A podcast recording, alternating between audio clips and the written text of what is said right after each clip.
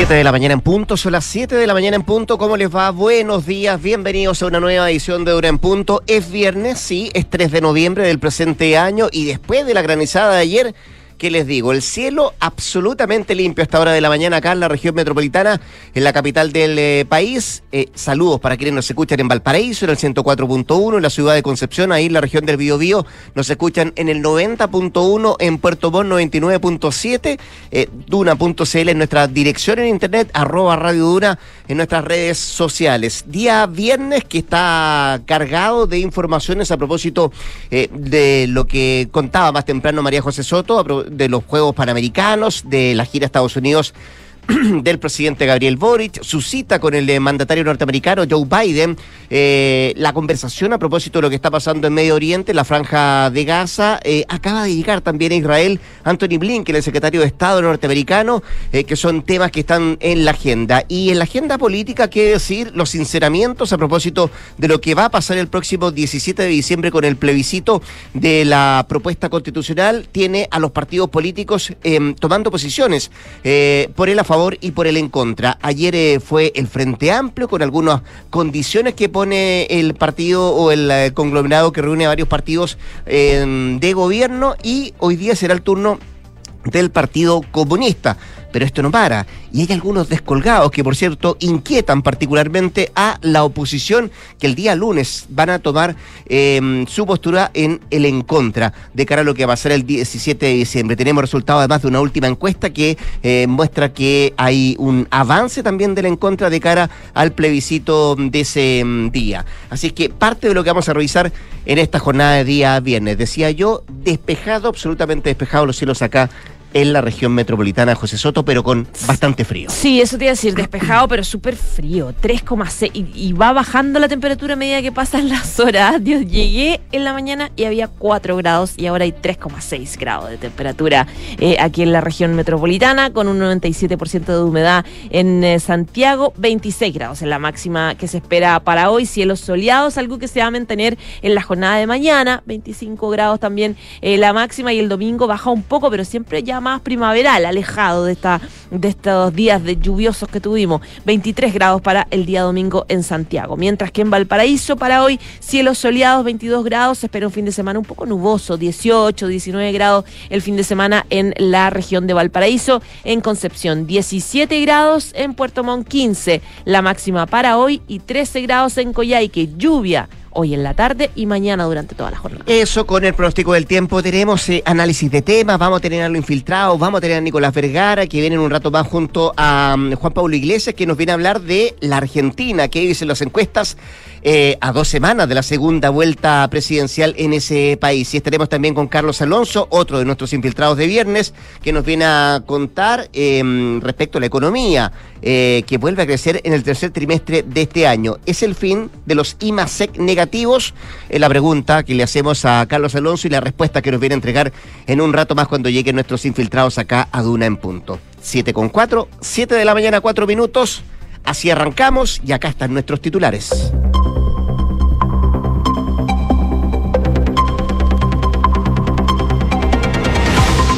El ministro de Educación, Nicolás Cataldo, convocó para hoy de emergencia al Consejo de Evaluación del Sistema de Educación Pública para abordar la crisis en Atacama. Tras el paro de profesores, la suspensión de clases por dos meses en la región, el titular del Mineduc citó a una sesión telemática extraordinaria a los seis consejeros de la instancia que analiza de forma permanente el proceso de desmunicipalización escolar.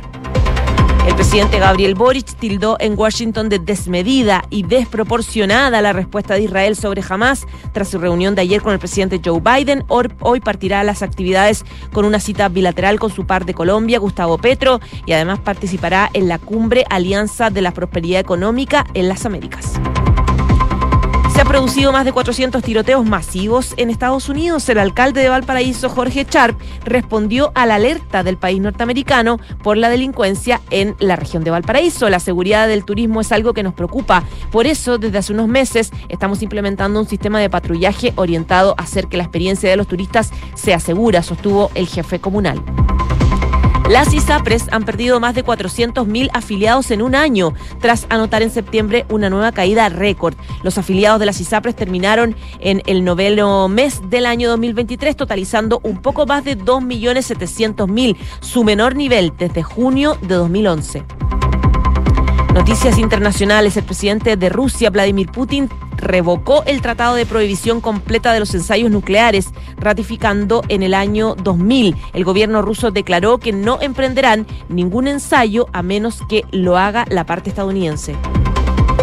Y el atletismo sigue dando medallas. Anoche el Team Chile se quedó con la plata en el 4% femenino. El equipo compuesto por Martina Bail, Isidora Jiménez, Anaís Hernández y María Ignacia Montt batieron en dos oportunidades el récord chileno. En tanto, las Diablas no pudieron ante Estados Unidos y cayeron por shootout eh, tras empatar a uno y ahora lucharán por el bronce. Hoy a las 20 horas, Chile buscará sin portera un inédito oro panamericano en el fútbol femenino.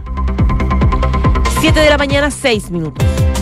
Sin portera titular, digamos, que una.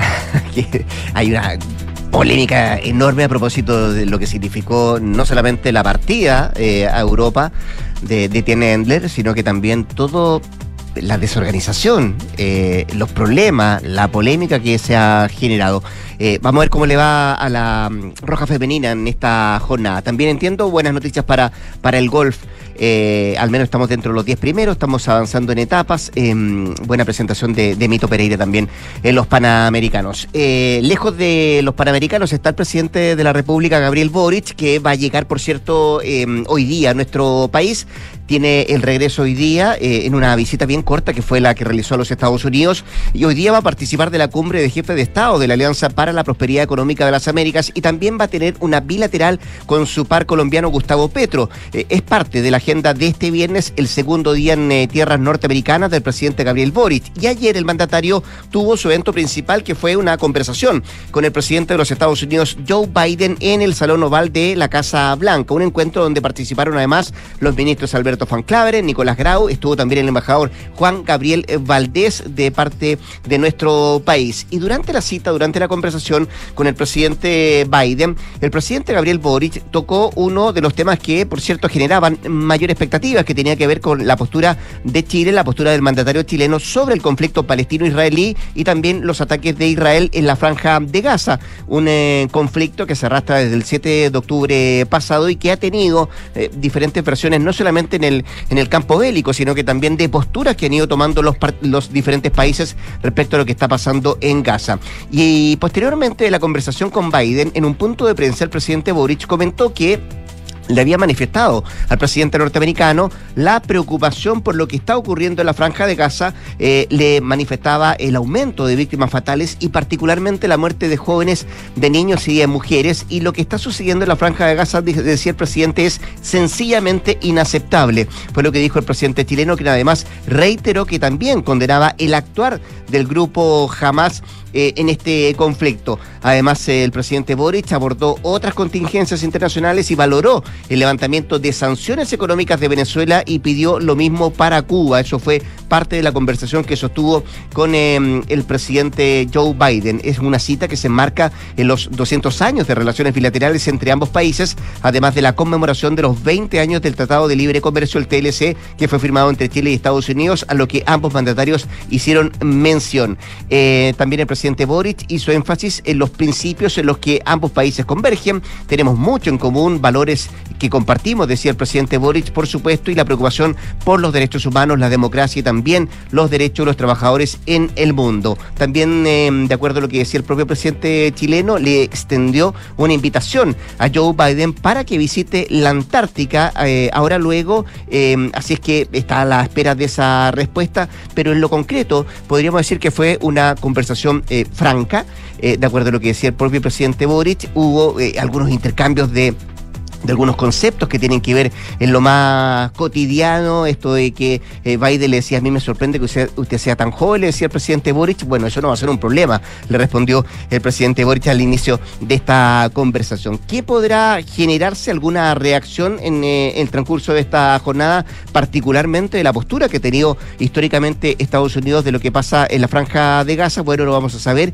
y vamos a mm, ir conociendo detalles en el transcurso de este día. Insisto, es el segundo día parte de regreso a nuestro país en el transcurso de la tarde el presidente Boric, porque además tiene que estar em, el próximo día domingo cuando se lleve adelante el cierre de los Panamericanos acá en nuestro país. Así están las cosas y particularmente esta cita entre Biden y Boric realizada ayer en Washington. Siete de la mañana y diez minutos. Estás escuchando Duna en punto. Bueno, se adelantaron los partidos de socialismo democrático, el PPD, el Partido Socialista, luego de que ya el Consejo Constitucional definiera eh, terminar con el proceso de elaboración del diseño de la nueva Constitución. Recordemos que ya está listo el documento, ya está completamente listo para entregárselo al presidente, para que lo estudiemos todo, para que se imprima, etcétera, etcétera, para prepararnos para el plebiscito del 17 de diciembre. Y luego de esta fin del proyecto es que el PS y el Partido Socialista y bueno, varios otros... Eh, partidos demócratas, etcétera, pero hablando un poco del oficialismo, el PS y el Partido Socialista decidieron de inmediato ya a través de sus comisiones políticas transparentar su voto de cara al plebiscito que va a ser en contra. Lo dijeron el miércoles ambos partidos a través de conferencias de prensa con reuniones de sus principales eh, representantes. Y eso hizo que apurara a otros sectores, específicamente del Frente Amplio, que querían esperar un poquito más, eh, sobre todo querían esperar a que fuera el presidente Gabriel Boric quien recibiera formalmente el texto de, eh, del Consejo Constitucional. Y luego de que el PS, PPD se transparentaran, bueno, el Frente Amplio tuvo que hacer lo suyo en la jornada de ayer y a través de un comunicado y posteriores declaraciones y entrevistas a la prensa. Eh, eh, se firmó por tres colectividades que están de hecho en proceso de negociación para fusionarse el próximo año, que son Convergencia Social, Revolución Democrática y Comunes, firmaron un documento donde eh, ya confirman su decisión de rechazar el texto. Dicen en el comunicado que con decepción hemos visto cómo este segundo proceso ha estado marcado por el sectarismo de un sector político, aldo al voto en contra en el plebiscito del 17 de diciembre, tal como lo han propuesto eh, nuestros consejeros y expertos. Diego Ibañez, que es de Convergencia Social, decía luego del comunicado que la propuesta es mala, definitivamente, porque consagra los abusos y por eso respaldaremos la posición del Frente Amplio de llamar a votar en contra. Diego Vela, que es el presidente de RD, eh, manifestó que eh, van en contra eh, porque esta constitución, decía él, nos divide, no nos une, perdimos la oportunidad de poder construir un acuerdo que nos permita que fuese una casa común. El presidente común es también, que es Marco Velarde, decía que esta propuesta finalmente no es un acuerdo, termina siendo una constitución escrita por republicano y por la intención de José Antonio Cas. En el mismo documento, el Frente Amplio da a conocer su postura, también los partidos de la coalición aluden al eje ciudadano que desde ahora tiene que imprimirse en la campaña por el en contra en tiempos en que en general el oficialismo está buscando un relato de campaña para poder eh, defender la postura en contra. Eh, es una estrategia similar a la que usó eh, la derecha para bogar por la opción del rechazo en el referéndum del 4 de septiembre de 2022. Asimismo, hacemos un llamado a convocar comandos ciudadanos, decía el Frente Amplio, que informen objetivamente sobre los abusos y los retrocesos que tendrían en este nuevo texto constitucional. Es decir, parte de la campaña que van a hacer en sectores del Frente Amplio se va a basar en encontrar los errores o las fallas o los problemas que tiene esta, esta carta, esta propuesta de carta constitucional como estrategia de campaña. 7 con 14. Escuchas, Duna en punto. Hoy a propósito de las definiciones que estás hablando tú, José Soto, de cara al 17 de diciembre, el próximo día lunes se va a lanzar el comando del En Contra, un evento que llama la atención o va a llamar la atención en la oposición, pues será impulsado por dirigentes que no vienen del oficialismo, sino que de la propia derecha. Ayer, de hecho, dábamos cuenta de tres senadores de la oposición que van a ir por el En Contra, ya lo han manifestado públicamente en el plebiscito, pero no serán los únicos, los que por cierto inquietan Las Aguas en Chile Vamos y también en el Partido Republicano. Y es que ese día se harán parte un grupo de parlamentarios, entre ellos exdiputados republicanos como Gonzalo de la Carrera, Gloria Navellán, también el integrante del Comité de Renovación Nacional, Leonidas Romero, el ex PRI Enrique Lee, entre otros, ratificando su negativa al, eh, a la propuesta de texto constitucional. La idea, según eh, han contado quienes están eh, en la planificación de este evento el próximo día lunes, más allá del evento, es generar hitos comunicacionales todos los días para promover la opción a contrapelo del resto de la derecha. Eh, y este tema, por cierto, que inquieta a los partidos de la derecha eh, por el flanco interno, a lo que también se suma eh, que las encuestas de opinión por ahora no todas favorecen, ya que sigue liderando el en contra. Hay un par de encuestas que, por cierto, también ha mostrado un avance en esta opción de cara al 17 de diciembre. Por ahora, desde los partidos no se han anunciado medidas específicas, por cuanto algunos de los mencionados ya dicen no militan en las colectividades. Sin embargo, algunos dicen también que para evitar este tipo de contagios se está analizando no dar libertad de acción a quienes militan en sus partidos y también posibles sanciones eh, para posibles descolgados. Vamos a ver lo que pasa de aquí en adelante, cuánto va creciendo esto de estos, comillas, descolgados eh, de la oposición que van por el encuentro y que van a tener este evento el próximo día a lunes. ¿Cuántos más se podrán sumar? Es la gran pregunta que por ahora no tiene respuesta, al menos en lo que dicen los partidos de Chile Vamos y particularmente también en republicanos. 7 con 16. Escuchas, Duna en punto. Hoy día Vence el plazo para el ingreso de indicaciones de la ley corta de ISAPRES que está tramitándose en la Comisión de Salud del Senado ya hace varios meses y que lo que busca es terminar con este tema de las ISAPRES luego del fallo que dictó la Corte Suprema sobre la tabla de factores. Eh, recordemos que las ISAPRES vienen hace meses diciendo que va a caer la industria con la aplicación de este fallo.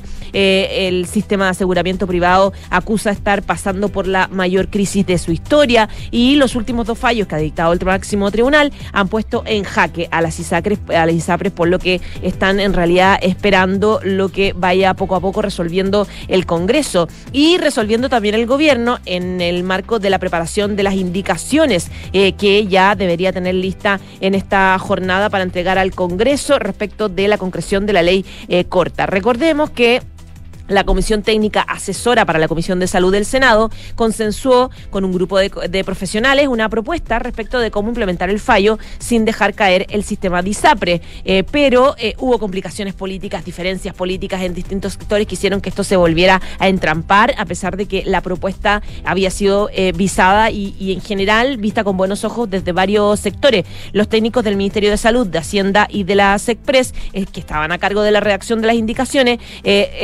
están avanzando lento porque recién esta semana el comité político, los ministros del comité político dieron las primeras definiciones de cómo tienen que ir estos cambios o estas indicaciones a la ley corta, porque hay mucha presión política de eh, algunos que están diciendo tampoco podemos dar la sensación de que estamos dándole un perdonazo a las ISAPRE, pero tampoco la podemos dejar caer. En, en esa incertidumbre están en el gobierno, por lo tanto están recién viendo cómo van a avanzar. Eh, se habla mucho del recálculo de los montos, el MinSal recalcan que la principal preocupación del Ejecutivo es la prestación de salud para los usuarios, que se devuelva la deuda que las ISAPRES tienen con los usuarios y que están trabajando en implementar... Eh, el fallo de la Suprema. Eh, también está hablando de la, del recálculo de los montos, porque no será ninguno de los dos, eh, de los dos, de los dos que propuso la comisión técnica. Eh, ocurre que el informe de 105 páginas entregado por el ente técnico incluye entre los aspectos más destacados un nuevo cálculo de la deuda, porque determina que el monto a devolver son 402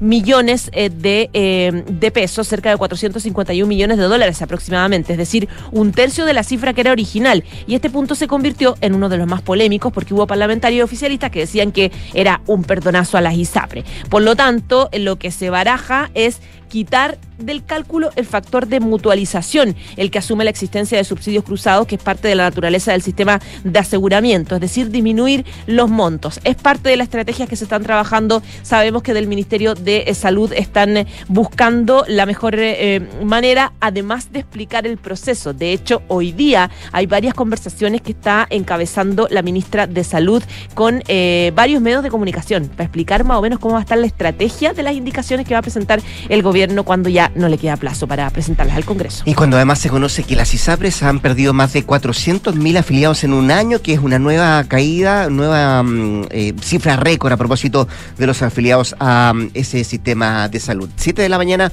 con 19 minutos. Estás en Duna en Punto. En el ámbito internacional tenemos otra presencia de una alta autoridad de Estados Unidos en Medio Oriente. El secretario de Estado norteamericano Anthony Blinken llegó hoy día a Israel para reunirse con líderes del Estado judío y mediar por la liberación además de todos los rehenes capturados por el grupo Hamas. El máximo representante de la política exterior de Estados Unidos, em, que realiza un segundo viaje a Oriente Medio desde el inicio de la guerra entre Israel y Hamas, se va a reunir con eh, Benjamin Netanyahu y también va a participar en un encuentro de su gabinete de seguridad. También buscará medidas concretas para garantizar que se reduzca el daño a los civiles palestinos ahí en la franja de Gaza. Durante esta visita, además, Blinken tiene varios objetivos, entre ellos presionar a su aliado israelí para proteger a los civiles palestinos de Gaza, también en Cisjordania, y garantizar un flujo continuo de la ayuda humanitaria que llega aún en cantidades bien eh, pequeñas a la franja de Gaza. Ver también la posibilidad de que eh, siga aumentando la salida de algunos eh, palestinos por los corredores humanitarios. En paralelo, el ministro de Exteriores de Tailandia informó que mantuvo contacto con sus homólogos de Irán, Qatar y también Egipto para lograr un cese de las hostilidades en Gaza y también la liberación de los 23 tailandeses secuestrados por Hamas. El jefe de la diplomacia tailandesa también abogó por una rápida negociación de un alto al fuego en esa parte de Gaza, donde continúan los enfrentamientos cuerpo a cuerpo entre Hamas y el ejército israelí, que además se suma a estos bombardeos que habían ocurrido en el Líbano contra Hezbollah, que estaba llevando adelante el ejército israelí. Sigue siendo tensa, muy tensa la situación en Medio Oriente. 7 con 21. En Duna en Punto le tomamos el pulso a la economía.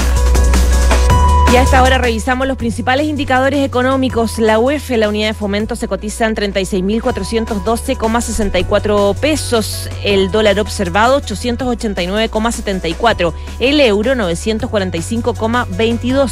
Y el cobre, 3,64 dólares la libra. Aprovechemos de mirar lo que trae la prensa económica. Pulso, que destaca como principal título. Bueno, lo decíamos. ISAPRES pierde más de 400.000 afiliados en un año con nueva caída récord. También destacan otros títulos. Pulso, pacto fiscal, Hacienda hace cambios en evasión y elusión para buscar acuerdo con la oposición. Y el financiero que destaca hoy día, el diario financiero, tras un septiembre algo sorpresivo, el mercado espera que la economía comience a levantar cabeza. Son parte de los títulos económicos de este viernes 3 de noviembre.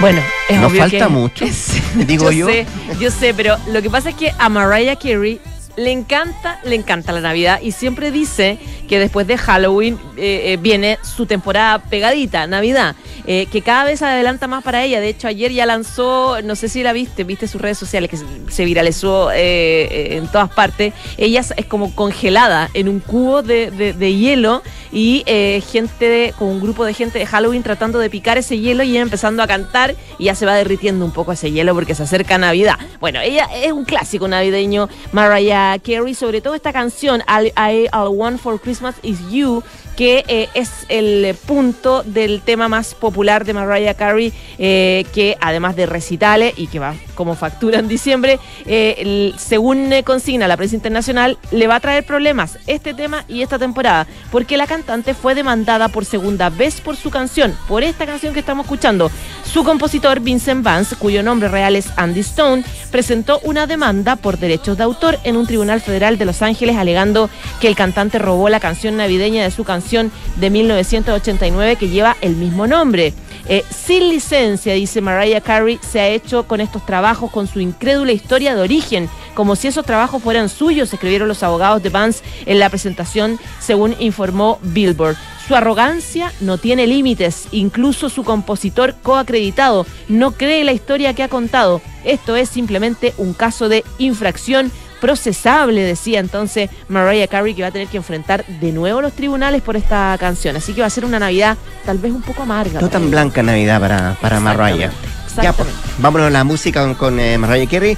Y eh, la José Soto va a volver a las 8 de la mañana para actualizarnos todas las informaciones de lo que está pasando en Chile y en el mundo. Y porque tu tranquilidad y la de tu familia son lo más importante, ahora el seguro Atenciones Alto Costo de Clínica Santa María y Help Seguros se puede complementar con cobertura ambulatoria y o de accidentes. Puedes conocer más detalles en clínicasantamaría.cl. Con Upago y Transman garantiza los pagos recurrentes de tu negocio, implementa PatPass una sola vez y disfruta de ingresos constantes. Son la única solución en Chile que previene rechazos de pagos por vencimiento, hurto o pérdida de tarjetas. Descubre cómo hacerlo en upago.cl. Súmate a los que hacen el cambio. NotCo se portó a WOM Negocios. Porta también a tu negocio y disfruta el primer mes de plan gratis portando cuatro líneas o más. WOM Negocios, nadie te da más. Y conecta la gestión de tu empresa con Sapiens ERP y tu área de gestión de personas con Senda. Ambas soluciones de Defontana y su ecosistema de gestión empresarial. Integra todos los procesos de tu compañía en defontana.com. 725. Vamos a la pausa. Ya regresamos con más temas sacando uno en punto.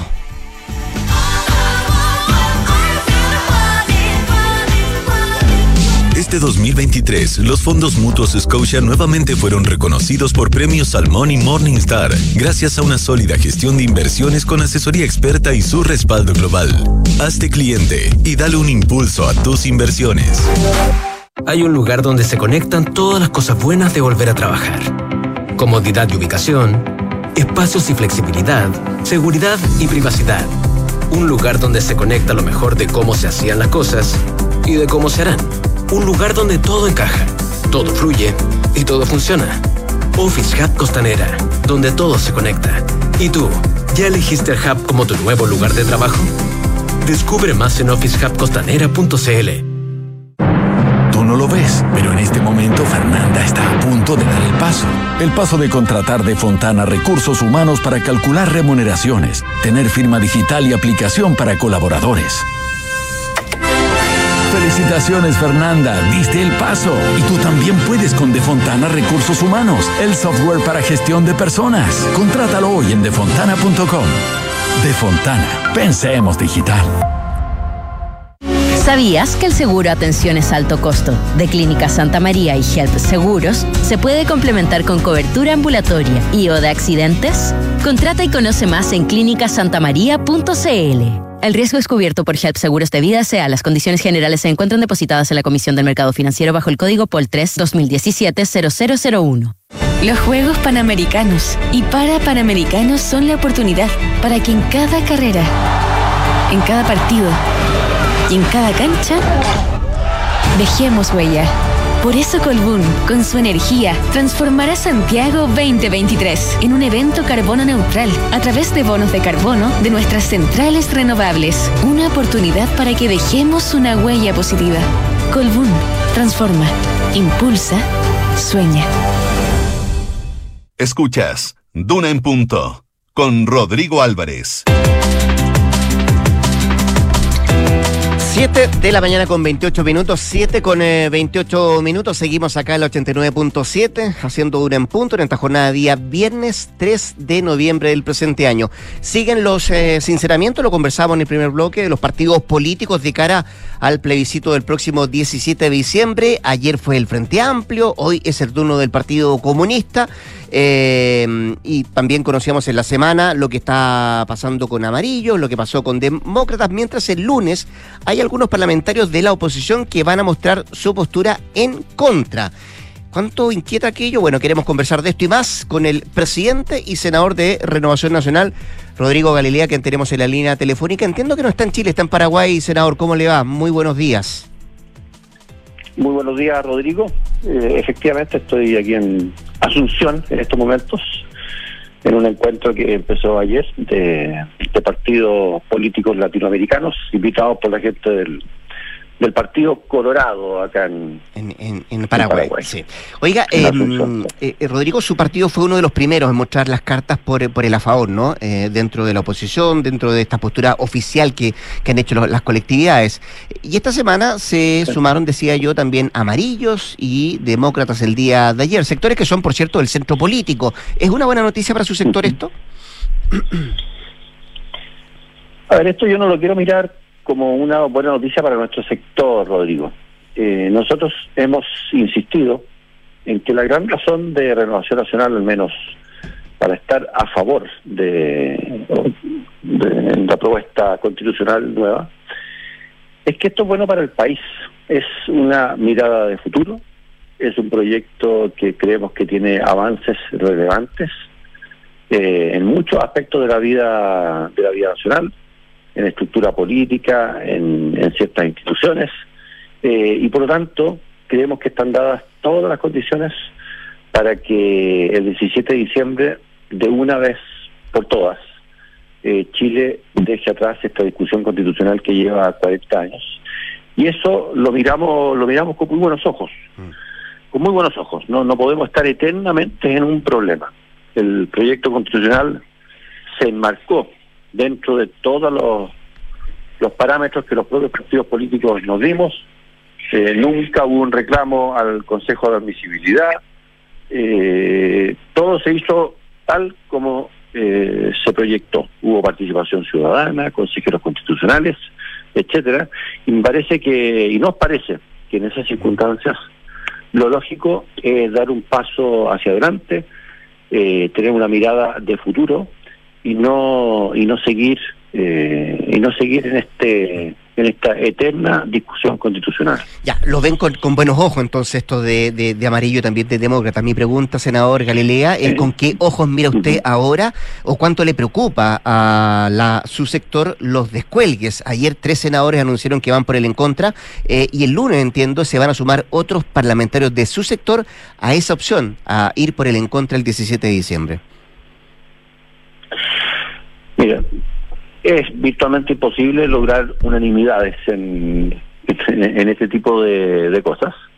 Eh, lo que a mí me, es relevante son las posiciones institucionales. Eh, nosotros creemos en la institucionalidad, eh, creemos en los procesos democráticos dentro del partido. Estos, estos senadores que te hablan no son no son militantes de Renovación Nacional. Claro. Creemos, vuelvo a decir, creemos en la institucionalidad, creemos en procesos, en participación. En Renovación Nacional hicimos un, una consulta a, todas las bases, en todas las regiones del país, se hicieron consejos regionales en todo Chile, eh, se hizo comisión política y finalmente se hizo un consejo general. Y el 93% de, de, de los consejeros nacionales del partido estuvo por la oposición a favor. Eh, y por lo tanto, eh, nosotros vamos, vamos por allá. No le doy tanta importancia a que siempre haya alguien que piense distinto, bueno, está en su, está en su derecho, pero eh, nosotros somos institucionales y creemos que, como te digo, primó siempre eh, esta mirada de futuro. Ya, eh, eh, parte de la democracia, dice usted, pensar diferente y en ese sentido no hay, no hay, no hay mayores reparos, pero una cosa es descolgarse, senador Galilea, y otra hacer campaña. ¿Cómo analiza eso, la posibilidad de que estos parlamentarios que van a lanzar esto el lunes comiencen a hacer campaña por el en contra, a contrapelo, por cierto, lo que van a hacer ustedes por el a favor? como te digo, ellos no son militantes de Renovación Nacional eh, y por lo tanto no tienen no tienen la obligación no quiero hablar de de que exista una orden de partido ni nada por el estilo sino que no tienen la obligación de seguir en estricto rigor la lo que el partido decidió. Eh, lo que sí yo hubiese esperado y me gustaría y yo creo que a lo mejor con, con el paso de los días se logra una mayor deferencia, por así decirlo, con lo que con, con lo que la posición de todos estos partidos hemos ido tomando eh, en nuestros órganos correspondientes.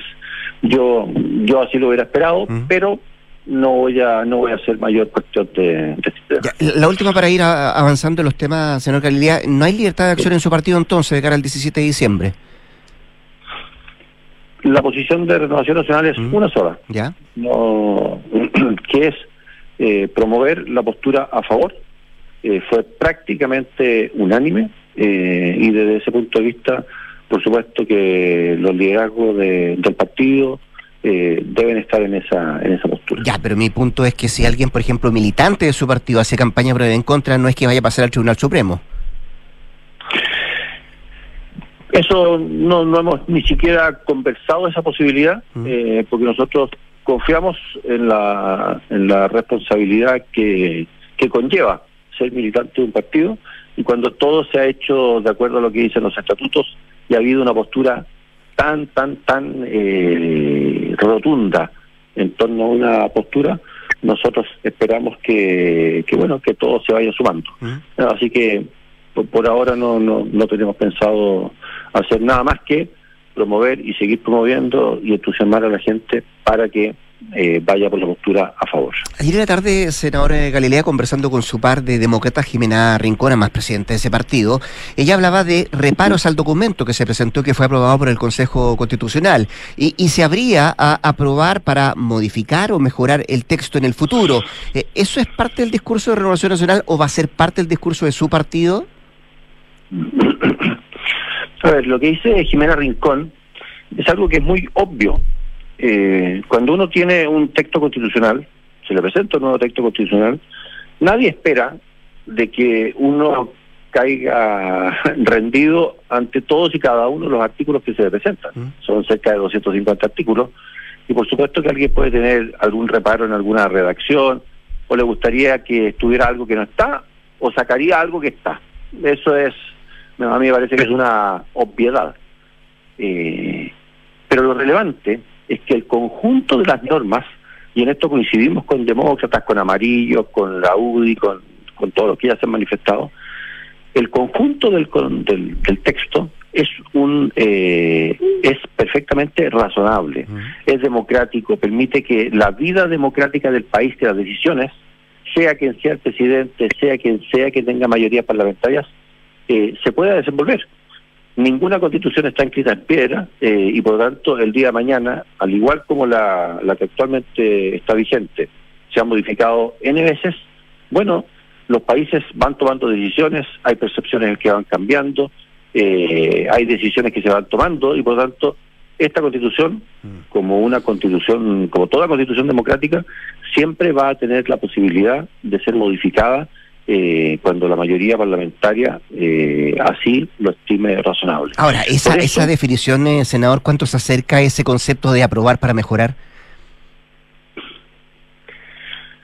Lo que pasa, yo no quiero, Rodrigo, ¿Mm? eh, hacer ningún paralelo entre este proceso y el anterior. Ya. Ni- ninguno. Porque lo otro me pareció un experimento absolutamente desenfrenado, eh, que fue rechazado completamente, que no tuvo ningún borde, que no tenía orgánica, que no tenía na- nada. Y por lo tanto, eh, no me parece justo hacer eh, una comparación. Este proceso constitucional es un proceso que estuvo enmarcado dentro de, de lo que los propios partidos nos dimos, bordes constitucionales que entendemos como básicos para la democracia, que el otro proceso ni siquiera respetó. Eh, y por lo tanto, eh, no quiero hacer ningún paralelo, no quiero usar ni siquiera frases que se usaron en ese proceso eh, que fue tan, yo, creo que fue tan negativo para el país eh, desde todo, desde casi todos los puntos de vista. Por lo tanto, eh, lo que yo simplemente remarco es que esta constitución, este proyecto constitucional, es un proyecto democrático que permite, como toda constitución razonable en el mundo, ser también modificada a medida de que eh, los parlamentarios de distintos momentos van tomando acuerdos para mejorar, eh, cambiar, suprimir o agregar eh, instituciones o normas que se estiman convenientes en la Constitución. Senador Galilea, si este, esta propuesta no pasa el filtro del 17 de diciembre del plebiscito de salida para usted el tema constitucional, ¿se acaba ahí? ¿Se cierra la llave? En el, en el Consejo General, yo de Renovación Nacional lo dije con todas sus letras. Eh, nosotros tenemos la esperanza de que Chile mire al futuro y dé este paso que me parece de sentido común de ir hacia adelante. Eh, si por alguna razón eh, la ciudadanía no quiere dar ese paso, bueno, desde el punto de vista nuestro, el tema constitucional queda completamente cerrado y seguiremos trabajando en las condiciones en que actualmente estamos. La última, ¿qué espera que diga el martes el presidente Gabriel Boric cuando reciba el documento aprobado? A mí me gustaría que el presidente Boric honre lo que él mismo promovió después del 4 de septiembre del año pasado. Eh, él agradeció enormemente que los partidos políticos eh, hayamos suscrito este acuerdo. Eh, estuvo de acuerdo con todo el proceso. Este proceso se llevó a cabo sin ninguna objeción de nadie. Eh, no hubo ni siquiera ni siquiera necesidad de que funcionara este Consejo de Admisibilidad, porque todos los partidos y todas las enmiendas estuvieron dentro de lo que los propios partidos eh, promovimos. Se hizo una elección de consejeros constitucionales sin ninguna objeción a la, a la participación, con una participación inmensa, y por tanto este proceso tenía por, por objeto un trabajo de expertos y un trabajo de consejeros constitucionales elegidos por la gente. Se llegó a este texto y a mí me parece que estando dentro de la perfecta razonabilidad y dentro de las normas democráticas, lo lógico es mirar eh, hacia adelante. Probablemente el presidente va a decir, bueno, me hubiera gustado eh, mayor transversalidad, pero creo que ahí faltó esfuerzo de los partidos del, del propio presidente eh, y no y no de nuestro sector para haber logrado eso. Así que espero al menos fair play en este en este proceso. Muy bien, pues el senador y presidente de Renovación Nacional Rodrigo Galilea conversando esta mañana con Duna. Senador, gracias por atendernos. ¿eh? Bueno, gracias Rodrigo. Un abrazo, que esté muy bien. 7 con 40, vamos a la pausa. Que tus objetivos de mediano y largo plazo estén en las manos de quienes más saben te da mucha más tranquilidad. Conoce Scotia Portafolios y deja que expertos diversifiquen tus inversiones trabajando la mejor estrategia según tu perfil de inversionista. Contacta hoy a tu asesor de inversiones Scotia y di hola a trabajar en un lugar donde todo se conecta, equipos, ideas, espacios, experiencias, cafés y nuevos caminos. Dile hola al Hub Office Hub Costanera.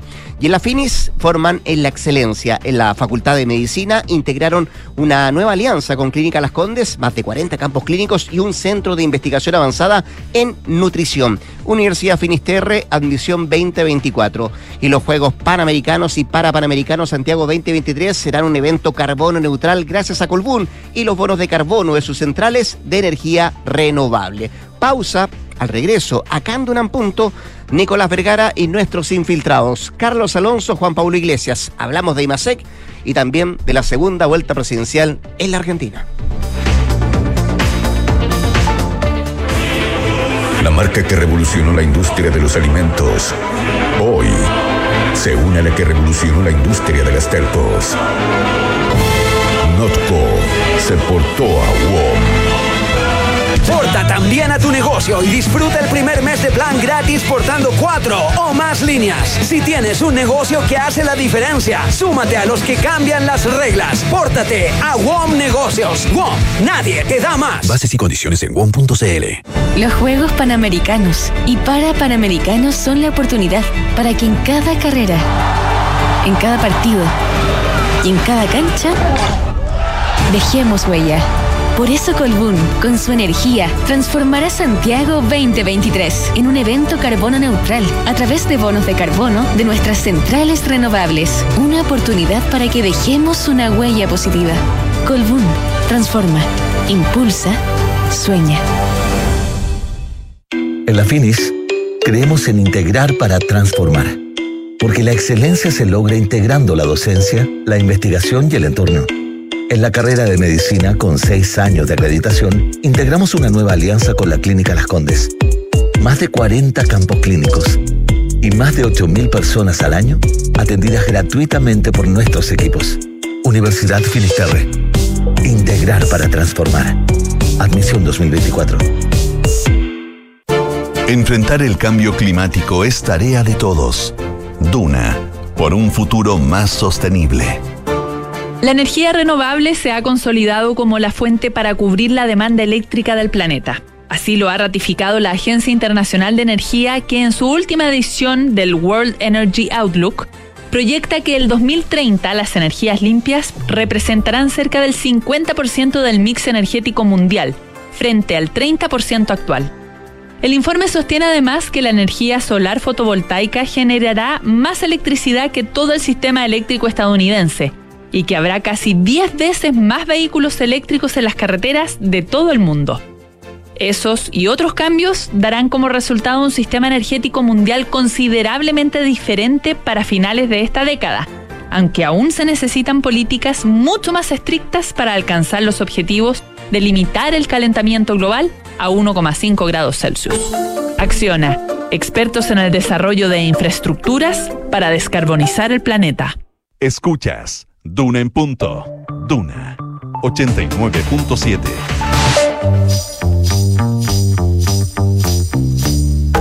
Son los infiltrados en Duna en punto. Nicolás Vergara, ¿cómo te va? Buenos días. Buenos días, ¿cómo estás? Bien, pues aquí estamos con nuestro infiltrado.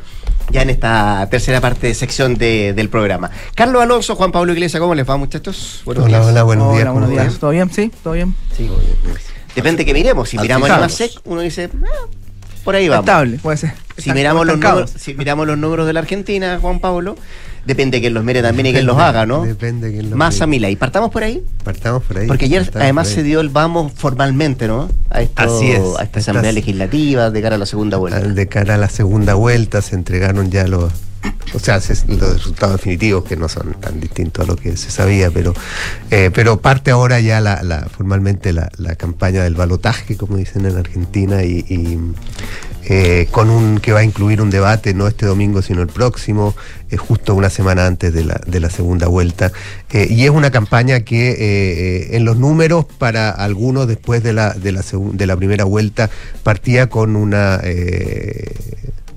clara ventaja para Massa, porque además Massa tenía, gozaba de este momentum que- que se usa tanto en Estados Unidos, digamos, por la sorpresa que dio al salir primero. Pero, pero a la luz de lo que ha venido pasando y sumado a lo que está enfrentando Argentina ta- también con esta crisis del nafta, digamos, de la nafta, que no hay gasolina. Que no es, no es el North American Free Trade Agreement, sino que es la benzina, la nafta. Que se llama la crisis de la nafta porque allá la benzina le dicen. eh, eh, la benzina es la de los encendedores. En serio. Eh, y, que hay un problema serio de, abastecimiento que Massa eh, ayer o anteayer dijo que ya está solucionado, pero en la práctica ha generado largas filas en, la- en las eh, estaciones de servicio eh, producto de la escasez de, gasolina. Eh, y eso es un, problema que por un lado Milei lo, lo ha aprovechado y ha, dicho que esta es una, una visión del futuro si es que gana Massa. Eh, y por otro lado Massa ha tratado de dar vuelta el panorama y salir a, a- anunciar que él va a solucionar el problema, que en parte, y hay bastante consenso, es, es responsabilidad de, de él también como ministro de, Economía y, la fijación de precios que tiene también el, ah, el sistema en Argentina, digamos. Déjame hacerte un solo Sí. punto. Parte de la parte de la escasez de benzina tiene que, de combustible tiene que ver con que no le permitieron a una empresa estatal acceder a los dólares a valor oficial para poder para para pagar el petróleo que estaba en los barcos en, en el puerto de Sa- creo que estaba en Zárate en Buenos Aires no tengo claro eh, estaba en los barcos estaban ahí y no los pudieron pagar. Y los barcos no descargaban mientras no les pagaran y no les daban acceso a los dólares. ¿Por qué? Porque no hay dólares. Eh, porque además hay que juntar para pagar la cuota del fondo. Entonces, eh, eh, es como bien, o sea, consígaselo en el mercado paralelo. Eh, ok, me los consigo en el mercado paralelo. Los compro a 900 pesos, pero voy a tener que vender a 30 centavos de dólar la benzina. O sea, ¿cómo hago? Porque, claro, porque recordémonos que además en, en- en Argentina la benzina eh, para Argentina está muy subsidiada, digamos, y el barril, hay un barril criollo que tiene un precio distinto al barril en un Brent, digamos, eh, que es muy- el barril cri- criollo es mucho más bajo. Pero bueno, todo ese escenario económico producto de la crisis del, combustible tiene un, efecto inevitablemente en lo que va a pasar. Pero eh, independientemente de eso, eh, a la luz de lo que, están diciendo los números, digamos, y, lo- y los análisis de estos, de estos días, parece que eh, lo que se viene el, el, eh, 19 de noviembre va a ser mucho más estrecho de lo que algunos previeron después de la primera vuelta y el claro triunfo de Massa en esa ocasión, producto de varios factores, digamos. Ya han salido distintos eh, estudios de opinión, no solo con respecto a las encuestas, digamos, y cómo muestran eh, lo que se viene, que mu- muestra un escenario bastante estrecho. Sabemos que las encuestas no salieron tan bien paradas en, en- en la primera vuelta, pero eh, siguen siendo el, el instrumento que tenemos para ir mirando lo que va pasando. Eh, y ahí el panorama es bastante estrecho en favor de masa, pero por margen de, de error, digamos, tres puntos, dependiendo de la encuesta. Por lo tanto, todo eso sugiere que va a ser una segunda vuelta bastante estrecha y a eso se suman otros elementos que es importante tener en cuenta. Uno, eh, eh, eh, estudios que muestran, por ejemplo, el rechazo de uno u otro candidato. Y ahí el, el- el- el nunca voy a votar por masa contra el nunca voy a votar por mi ley es bastante más alto, eh, de casi 10 puntos según una encuesta que salió. O sea, hay mucha más gente que jamás va a votar por masa que mucha más gente que jamás va a votar por mi ley. Eh, y eso es evidentemente un problema para masa en segunda vuelta cuando tiene que salir a buscar un número importante de votos para lograr eh, llegar eh, y ganar esa, esa, esa elección. Así que ese es un, un- elemento importante. Y el otro es dónde van a ir los votos de cada candidato. Y en eso también hay otra encuesta que salió donde se distribuyen los votos de los, los candidatos, sobre todo de eh, Patricia Bullrich eh, y de... Schiaretti, el, el- el- otro peronista de la lista Eh, de, la elección, Córdoba. eh, que es eh, de Córdoba, eh, porque la de Bergman, la otra candidata de, la que estaba en la papeleta en esa oportunidad de izquierda, claramente hay un, un- un voto más claro para Massa. Pero, pero las dudas eran sobre los votantes de Schiaretti y los votantes de Bullrich, y ahí esta última encuesta que salió, que publicó el, cronista ayer, mostraba que un 68%, un poquito más, de los votantes de Bullrich va a Milei, un porcentaje bastante alto y solo un eh, 8,8, eh, si no me equivoco, eh, o un 10% aproximadamente iba a Massa. Los ocho Eh, no votaban, no votaban en blanco. Exacto. Y a eso se suma otro, otro eh, eh, elemento que es eh, eh, dónde van los de Schiaretti. Y si bien un 50% de los Schiaretti claramente se define como votante peronista y va a votar por masa, eh, el otro eh, 50% está muy distribuido. Hay un 8 o 9% que va a ir a votar por May, Milei, según ese estudio, eh, pero un 26 o 27% que no dice por quién va a votar. Eh, Bueno, pero también tenéis el votante de Bullrich en Córdoba, que se va completo a mi ley. Entonces, Así entonces eso hace que, por eso hace que Córdoba muestre esta especie de 70-30. Claro, porque el caso de, de Schiaretti de Córdoba, eh, en Córdoba el voto Schiaretti es muy, es muy Milei, no es, no es voto masa. Y además de eso, hay otro elemento en ese estudio que eh, eh, es importante tener en cuenta, que es los que no fueron a votar.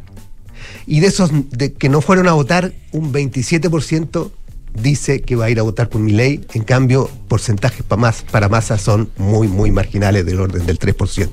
Por lo tanto, ahí hay un voto que hay que ver si van a votar porque no fueron en la primera. Pa- Pareciera, Juan Pablo, que esa pregunta que se planteaba, si se iba a votar por el miedo o por la bronca, está ganando la bronca. Está ganando la bronca a la luz de las cifras que están eh, conociéndose Pero- hoy día, pero Argentina. sabemos lo que sea, pasa. o sea, tú, tú sabes que ayer en un editorial, creo que Diale o alguien decía, decía algo así como: eh, ojo, que en- se suponía que en las PASO ganaba eh, Juntos por el Cambio eh, y ganó y ganó más, ganó Milei. Se suponía que en la primera vuelta ganaba Milei y ganó Massa. Entonces, ser el favorito, esas cosas medias cabaleras, ser el favorito no conviene. Y dicen Claro. que Massa es tan cabalero que él está tirando encuestas propias que dan, gana- que dan por ganadora a Milei. Que dan por ganadora a Milei. Encuesta, la encuesta del cuñado, Así la es. encuesta del cuñado da por ganadora a Milei. Así es. Solo eso- Argentina. Eso se da Solo en Ayer, ayer le comentaba eso a Matías del Río, me decía, bueno, puede ser una señal de que mm, efectivamente están dando los seguidores de masa para que vayan a votar.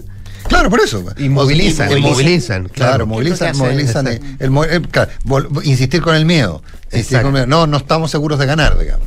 ¿ah? Entonces, pero, no, pero, pero, pero, pero básicamente me decían que es una cosa muy cabalera. Así es, pero bueno, eh, eso es lo que está hoy día dando, los números. Vamos a ver qué menos por pasa. números está entretenido de Argentina. aquí a ¿Y de semanas. Y de número nos pasamos al IMASEC de septiembre, don Carlos Alonso. Eh, escuchaba ayer al ministro de Hacienda que decía, seguramente en el cuarto trimestre, el que viene, octubre, noviembre y diciembre, eh, habrán cifras azules de la economía chilena. Así es, porque bueno, la economía eh, tuvo un nulo crecimiento. ¿Cómo así? en- ¿Tú estás en de acuerdo con esa afirmación? ¿Sí? Va a ser- sí, el cuarto trimestre va a ser positivo. Sí, eso es.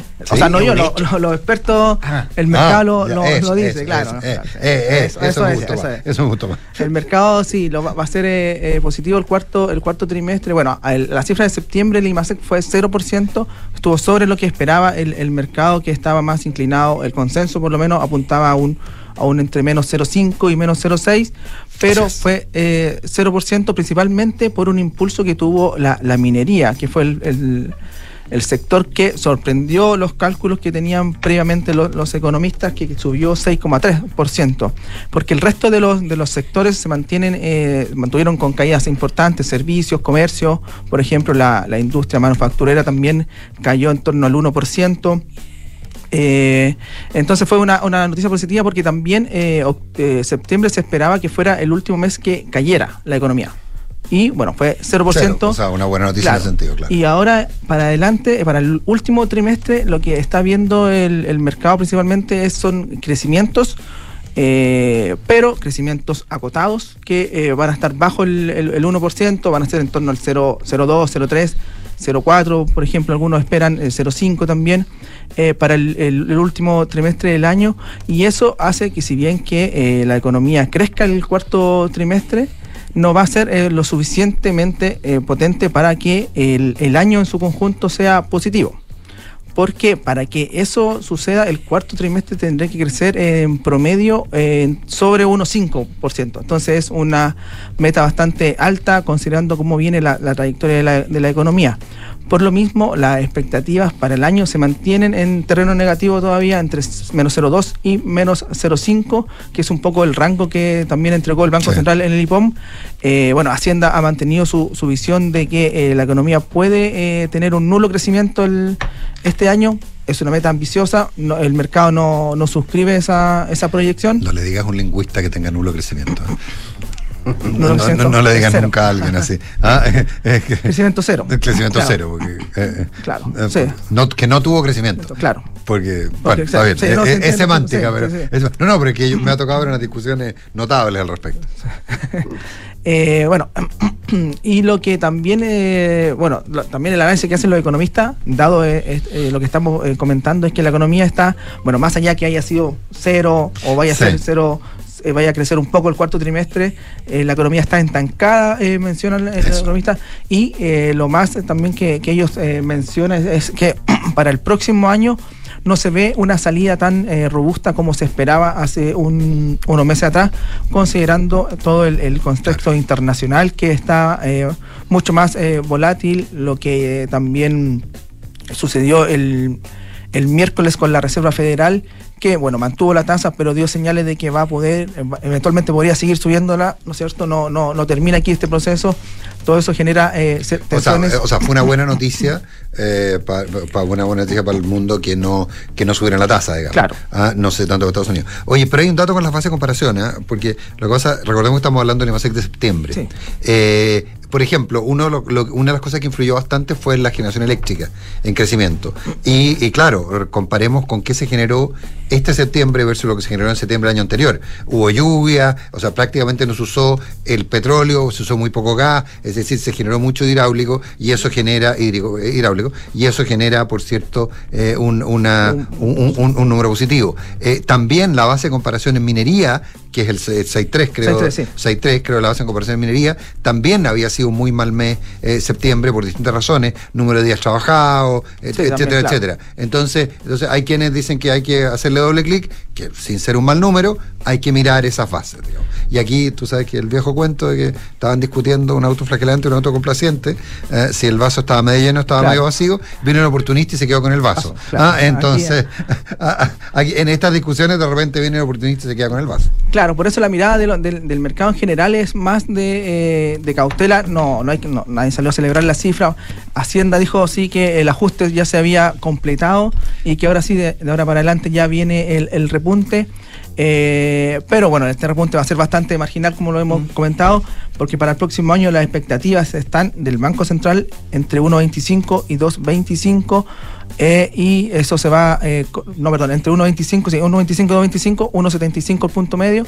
Está, eh, Hacienda está mucho más optimista el sobre el, el- el 2%, están en 2,5, pero todo indica que el- la salida de, la, de, esta, de, de la- de esta, de este ajuste que se hizo para nosotros disminuir la inflación va a ser bastante más lento. Y por el otro lado la inflación es probable que se mantenga más arriba por un tiempo más, más alto de lo que se había considerado y de hecho el Pero Banco no, Central no a los niveles a los que llegó. ¿La inflación? La inflación. No, no, se va a mantener, por ejemplo, en torno al 4 o al 5% más tiempo de lo que se tenía contemplado en un principio y por lo mismo el Banco Central, dado el escenario eh, de volatilidad, está haciendo, ya hizo el- el- la semana pasada un ajuste más lento de la, de la política monetaria. Ya, pues, a la espera de los brotes verdes, entonces, don Carlos Hay Alonso. que esperar todavía. Nos vamos. Juan Pablo Iglesias, Carlos Alonso, nuestro infiltrado este viernes, Nicolás. De veras que es viernes. Sí, Cualquiera juraría que es martes. Buenos días. Vienen noticias, después de eso hablemos Buenos en nos va acá en Duna. Buenos días.